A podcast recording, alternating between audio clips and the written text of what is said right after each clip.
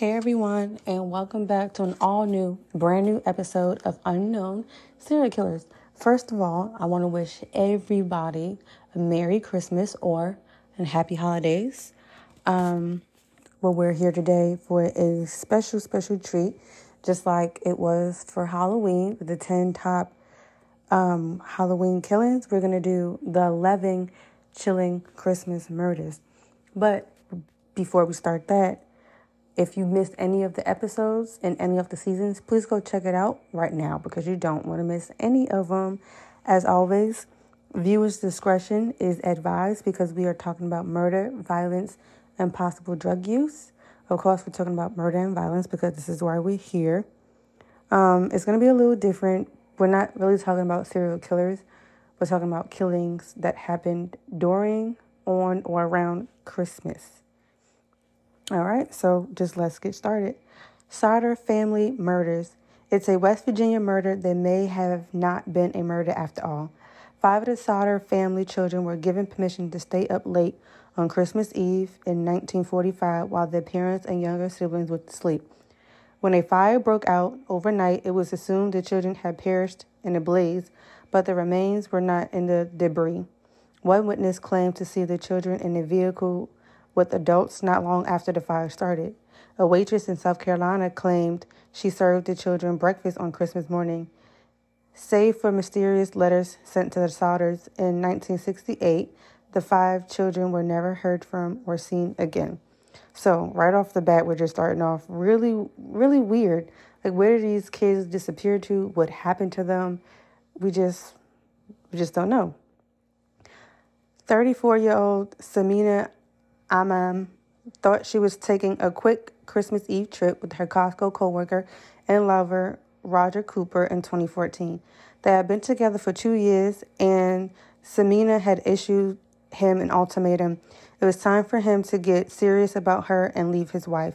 Instead, Cooper and his brother, David Cooper, completed a plan they've hatched weeks prior while communicating with each other in Star Wars code. Roger Cooper and Samina stopped by David Cooper's house, where it is believed the brothers attacked Samina and dosed her with chloroform and heavy metals before disposing of her body. Her family reported her missing when she didn't return home for Boxing Day. Boxing Day is Christmas and I believe another country, or I want to say Canada, but I'm not sure. It's the day after actual Christmas. The brothers were in jail by January 7, 2015, and were sentenced to 30 years in prison later that year. Whew. Let's keep can, let's keep going. Covina massacre. A man dressed as Santa opened fire at a Los Angeles area home on Christmas Eve in 2008 before setting the house ablaze and killing himself at his brother's home. Bruce Pardo who reportedly upset about his recent divorce, opened fire at the home of his ex wife's parents during a Christmas party.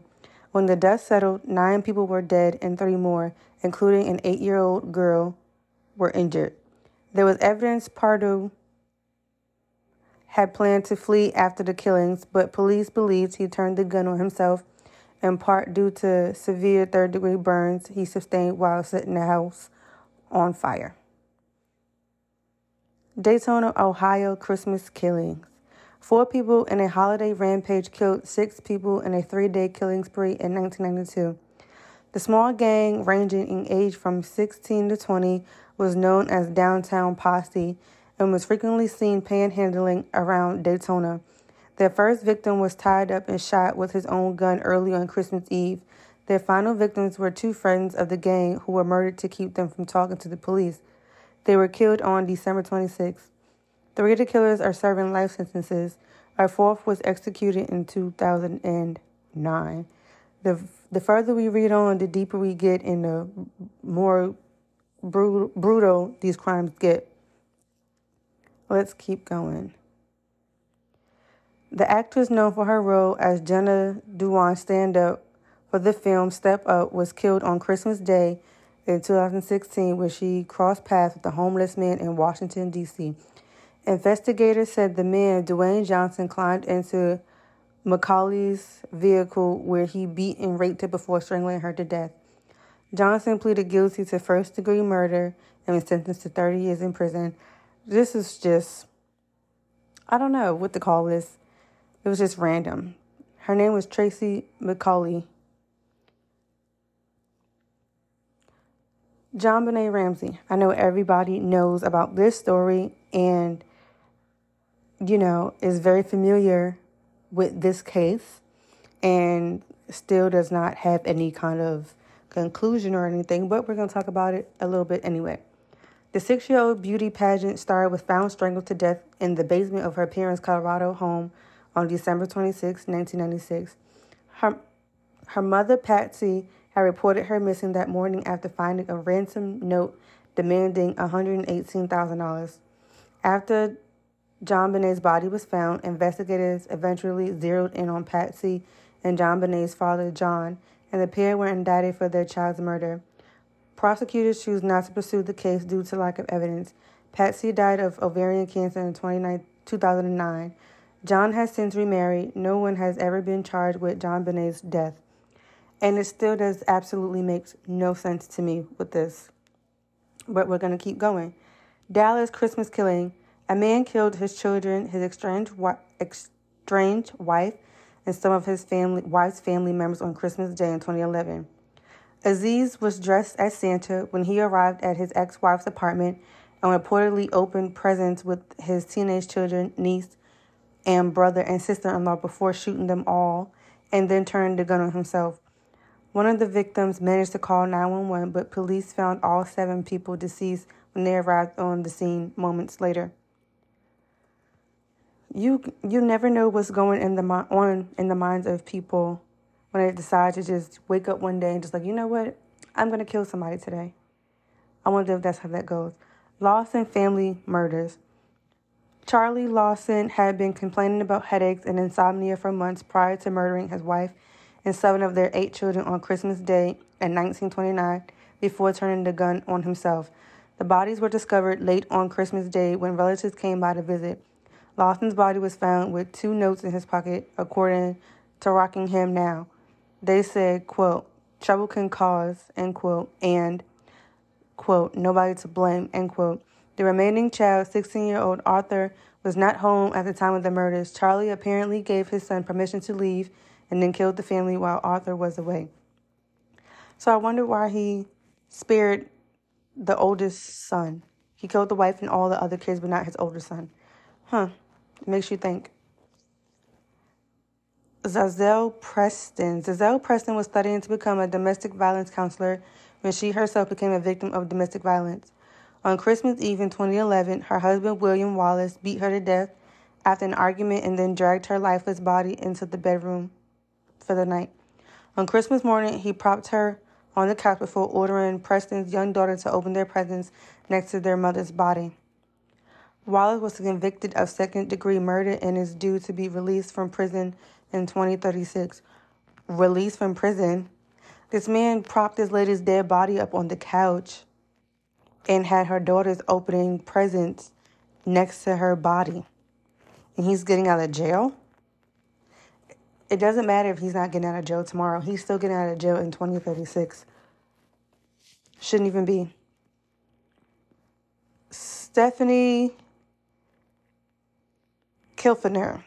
Dustin Lee Klopp took his two small children to celebrate Christmas with his parents in 2014, and then he called the police to confess that he killed his wife. Stephanie killed Hefner the night before and placed her body in a shed on their property. On Christmas Eve, Klopp reportedly punched Kel Hefner, slit her throat, and then struck her several times with an axe. The 36 year old died by suicide in his jail cell in March 2015. He couldn't handle the stress. His thoughts were eating at him and he couldn't handle it, so he killed himself. What better way? Hmm. Michael Anderson Carnation murders. The Carnation Christmas Eve murders rocked the small Washington town east of Seattle when the bodies of six people were discovered at a home on December 26, 2007. Michael Anderson, along with her boyfriend, oh, Michelle Anderson, excuse me, along with her boyfriend Joseph, shot and killed Anderson's parents, brother, sister in law, niece, and nephew on Christmas Eve that year. The motive was reportedly money. Anderson claimed her brother owed her $40,000 and she was frustrated her parents were on his side. Anderson was sentenced to six consecutive life terms in prison. So you killed your whole family because of your brother owed you money? Whew. Well, that was definitely something to I don't even know what to say. That that was just a whole a whole mouthful, a whole lot. Thank you guys for joining me for this special event or the special podcast about Christmas murders. Um once again, thank you again. Um, join me next week as we uncover another serial killer or maybe some more chilling stories like these. But you have to come back next week and find out. As I always tell you guys, be nice to people because you never know who they killed. Merry Christmas and happy holidays.